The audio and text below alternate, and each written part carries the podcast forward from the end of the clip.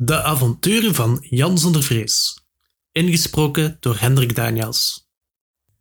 Episode 1. De Zwarte Monnik. Hoofdstuk 2. Paniek in de stad. De schout deed kalm en met overleg zijn werk. Het lichaam van de schrijver werd door een paar van zijn helpers weggebracht maar vooraf liet de schout het koord losmaken en opbergen. Knoop zat zo vast dat het een hele tijd duurde. Hij bladerde ook peinzend in het boek. Wat hij blijkbaar niet had opgemerkt, was dat het lijvige foliant omgekeerd had gelegen. De schrijver had beslist de tekst niet op zijn kop gelegd om te lezen. Bovendien had het half op de gebogen arm van de dode man gesteund. De man hoorde er namelijk bovenop te liggen. Vreemd, mompelde Jan. Er is iets dat me zegt dat de schrijver niet in dit boek zat te lezen toen zijn moordenaar hem te pakken kreeg. Achterloos slenterde hij naar buiten en zocht Steven. De jonge man stond te wachten om ondervraagd te worden. Steven zuchtte Jan. Jij hebt goede kijkers in je hoofd. De andere knikte een beetje achterdochtig. Als jullie de zwarte monnik zagen voorbijsnellen, had hij dan een boek bij zich? Een boek? Riep de jongeman verbaasd uit. Beslist niet. Hij rende als een gek, met zwaaiende armen op ons toe. Hmm, knikte Jan. Dankjewel. Hij draaide zich om en kuierde dubbend de grote zaal in. Hij zag er verstrooid uit, maar zijn hersenen werkten op volle toeren. Dit alles leek wel een beetje te veel toevalligheden bij elkaar. Hij kon niet beletten dat hij aan Bos opzet dacht toen hij zich de vreemdeling en zijn spookverhalen weer voor de geest haalde. Wou die kerel paniek zaaien in Wateringen? Jan keek op de scheen. De dood van de oude schrijver moet een reden gehad hebben, dacht hij bij zichzelf. Wat wist die man? Wat had hij ontdekt? Had zijn moordenaar gevonden wat hij zocht? Of was hij opgeschrikt door de onverwachte komst van die jonge lui? Zijn overhaaste vlucht liet iets dergelijks vermoeden. En meteen stond Jans besluit vast. Hij schoof onopgemerkt naar de donkere hoek. Niemand had iets gemerkt. Mannen liepen verder af en aan. Jan tastte naar de kruk van de deur achter zijn rug. Het slot werkte volkomen geluidloos. Eén stap en Jan was alleen. De kamer was stikdonker. Tastend deed Jan een paar bewegingen. Zijn hand stootte pijnlijk tegen de hoek van een tafel. Een ogenblik later had hij een stoel gevonden en ging hij zitten te wachten. Vruchteloos pijnigde hij zijn hersenen. Hij begreep niet wat er in Wateringen allemaal aan de hand was. Kon het iets te maken hebben met dat verdwenen klooster? Een zware bons wekte Jan uit zijn overpeinzingen. De poort was dichtgevallen. Hij wipte lenig uit zijn stoel en luisterde aan de deur. In het raadshuis heerste volkomen rust. Jan hield zijn adem in. Kraakte daar niet een trede van de trap? Kriepte daar boven niet een deur? Nee, alles was grafstil. Eindelijk waagde Jan het uit zijn schuilplaats tevoorschijn te komen. Zijn ogen raakten langzaam teruggewend aan de diepe duisternis. Tegen de muur bij de trap schemerde een wandtapijt dat een everjacht voorstelde. Jan had er eerder in de avond slechts een verstrooide blik op geworpen, maar toch herinnerde hij zich nu overduidelijk de berekende ogen van het wild en haast triomfantelijke snuivende kop van een stijgerend paard. Toen hij een tiental treden van de trap beklommen had, bleef hij opnieuw als verlamd staan. De angst sneed als een brutale steekvlam door hem heen. Het was alsof zijn longen zouden barsten. Opnieuw hoorde hij het houten bonzen van een luik. Nogmaals spitste hij zijn oren. Dan toch? Nee, het bonzen kwam telkens terug als een hartslag. Blijkbaar de wind die het luik telkens tegen de muur aangooide. Jan liep verder de trap op. Aarzelend ging hij de kamer binnen waarin de schrijver vermoord was. Hij vond de tafel en een kaars die nog warm aanvoelde. In het koperen schaaltje onderaan de kandelaar lag een vuurslag. Jan keek behoedzaam naar de ramen. Ze waren allemaal afgesloten en de luiken ervoor waren dicht.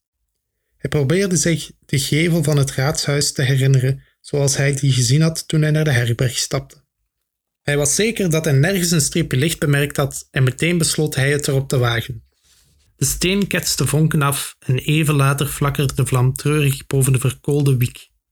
Nisperend begon het was te smelten. De weeë kaasgeur vulde de kamer. Jan begon dadelijk met zijn onderzoek. Het zware foliant lag nog op de tafel. Het bevatte stadsrekeningen van enkele jaren terug. Jan was er meteen helemaal overtuigd dat dit niet het boek was waaraan de schrijver gelezen had. En die oude rekening was niets dat ook niet tot de volgende morgen had kunnen wachten. Maar waar was het andere boek? Jan ging zitten en keek de kamer rond. Er stonden meerdere breed geopende kasten. De lijvige, stevige ingebonden boeken leken tegen elkaar te drummen. In één kast was slechts één wijd gewapende opening. Tegen de achterste muur van een kamer hing een wandtapijt, dat een oorlogszuchtig tafereel voorstelde. Jan knipperde verbaasd met zijn ogen. De onderste rand vertoonde een vertachte bult. Zou het? Jan wachtte niet langer. Hij schoof zijn stoel achteruit en liep op de muur toe. Zijn hart bonsde vervaarlijk toen hij zich bukte om het boek op te rapen, dat een handige duivel daar verborgen had, met de duidelijke bedoeling het later in te pikken. Net toen zijn vingers de zachte vezels van het tapijt aanraakten, ging het licht uit. Instinctmatig zwaaide Jan zonder vrees zich om en rolde weg. Hij hoorde een stok of een zwaard neerzoeven en ondanks de verrassing dacht hij in een flits wat er zou gebeurd zijn indien hij nog steeds gebukt had gezeten om het boek op te rapen. Wie is daar? fluisterde hij. Hij verwisselde meteen van plaats uit vrees te verraden hebben waar hij stond. Dadelijk hoorde hij geschuifel van voeten en een hijgende ademhaling vlakbij. Hij beukte zijn vuist in de richting van die geluiden. Zijn slag miste zijn doel, maar zijn vingers schuurden langs de ruw geweven stof van een zwaar doorhangen gewaad. Een monnikspij!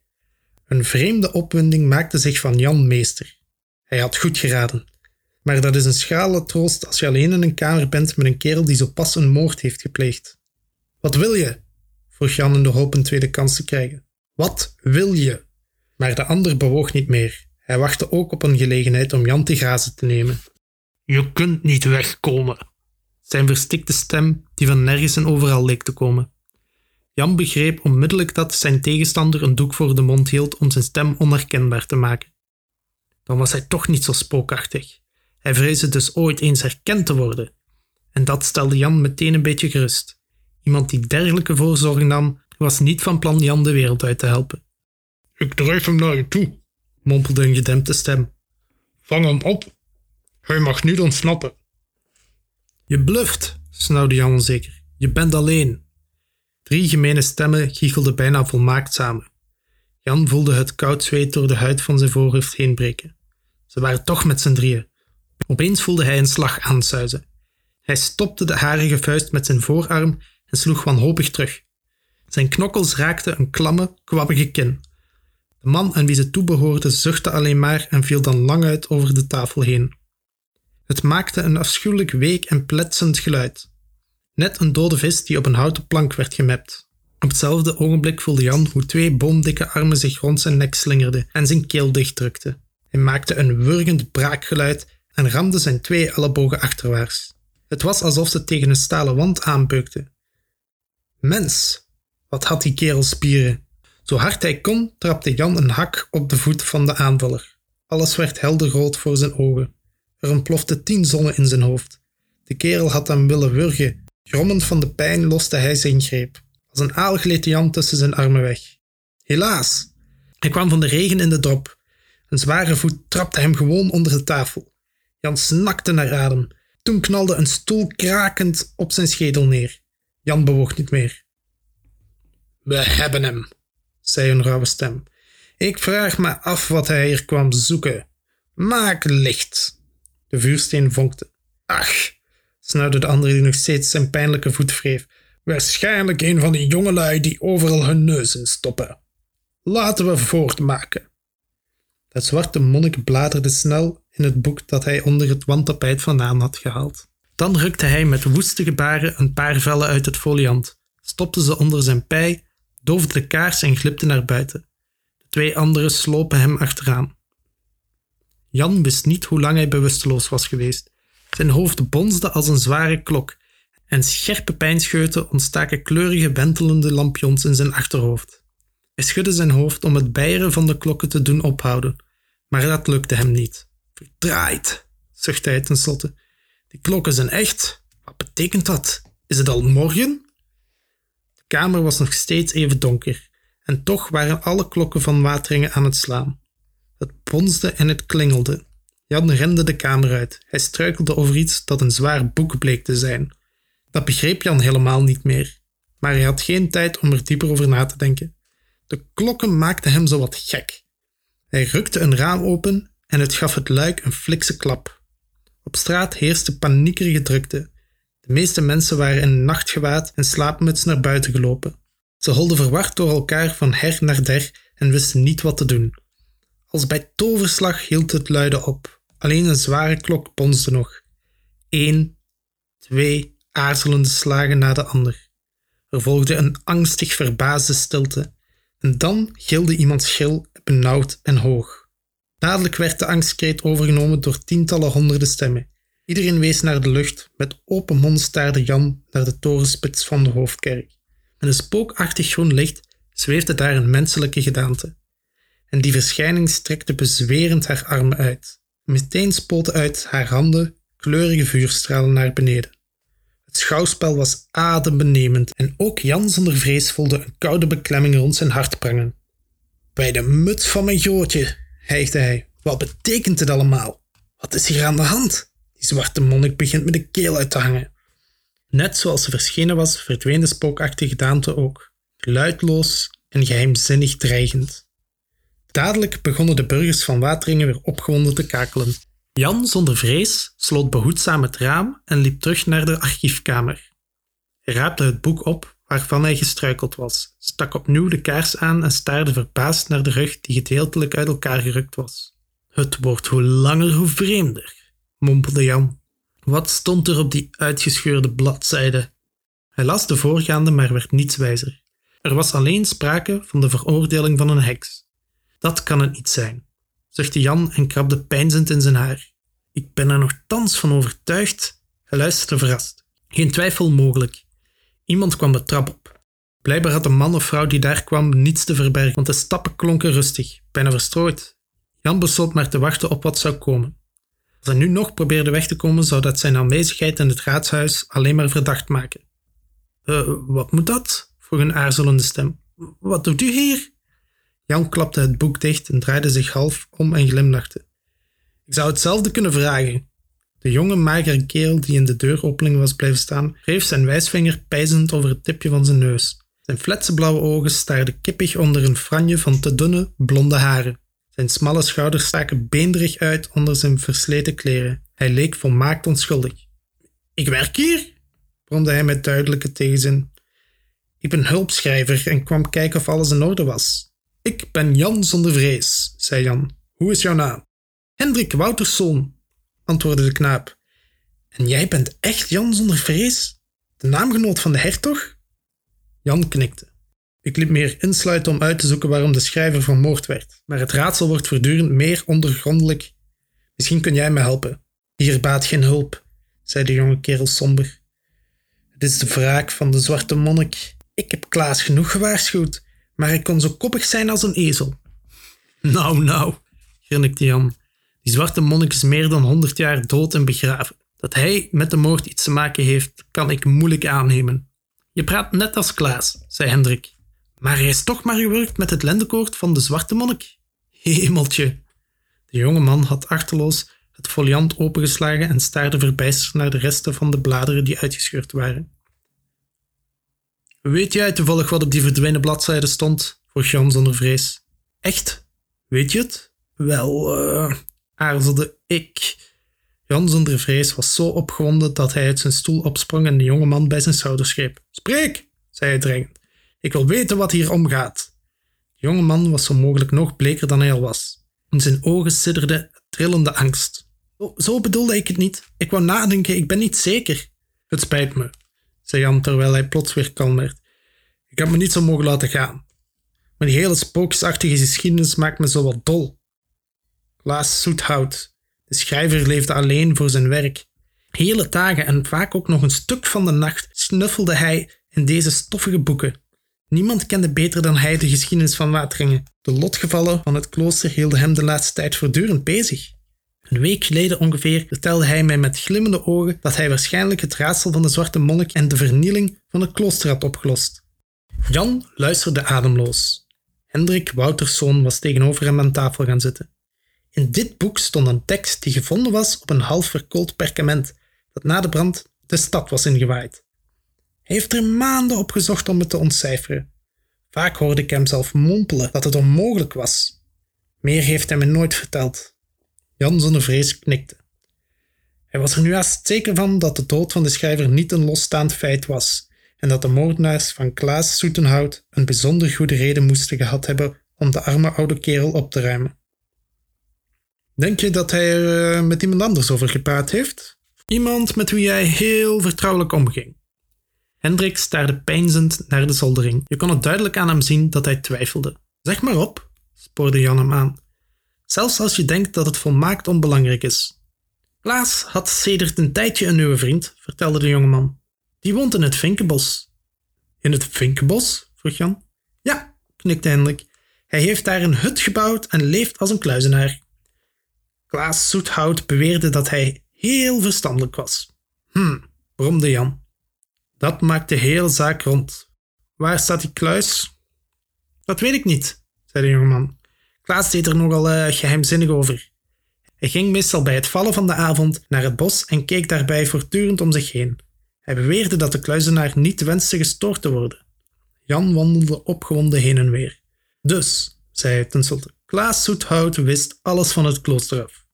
Hij had zo pas iets belangrijks ontdekt en bracht de laatste tijd heel wat bezoekjes aan een mensenschuwe kluizenaar die zich ergens in het vinkenbos verschuilt. Juist. Jongeman knikte en er kwam een blos van opwinding op zijn wangen. Wat ben je van plan? vroeg hij gejaagd. Ga je de moordenaar zoeken? Ben je niet bang? Bang ben ik nog nooit geweest, grinnikte Jan zonder vrees. Maar ik dacht dat jij in de wraakneming van de zwarte monnik geloofde. De jongeman glimlachte een beetje beschaamd. Hij bladerde in het boek dat op de tafel lag en klapte dan vastberaden dicht. Ik begin net als jij te denken dat er wat anders achter zit dan een spookgeschiedenis. Wat het is, kan ik je helaas niet zeggen. Op de verdwenen bladzijde van het boek stond behalve de geheimzinnige tekst ook een nauwkeurige beschrijving van het klooster. Als je die gelezen had, zou je met ogen dicht de weg kunnen hebben vinden. Bijna iedere steen was erin vermeld. Dus mogen we aannemen dat iemand iets zoekt dat hij in de ruïnes van het klooster hoopt aan te treffen, knikte Jan. Maar Hendrik schudde beslist zijn hoofd. Onmogelijk, zei hij. Van dat klooster is geen spoor meer te zien. Er werd een hele stadswijk omheen gebouwd. We noemen ze nu nog de Kloosterhoek. Jan zonder vrees zoog nadenkend op zijn onderlip. Dat kon het dus ook niet zijn. En zo viel meteen zijn zorgvuldig opgebouwde theorie met een plof in elkaar. Hendrik geeuwde verscholen achter zijn hand. Hij zag er doodmoe uit. Opeens voelde Jan ook de slaap achter zijn oogleden prikken. Nou, zuchtte hij. We zien morgen wel verder. Zwijgend liepen de twee mannen naar buiten. Jan keek naar de kerktoren die in het bleke maanlicht glom. De nacht was stil en de bomen ruisten eentonig.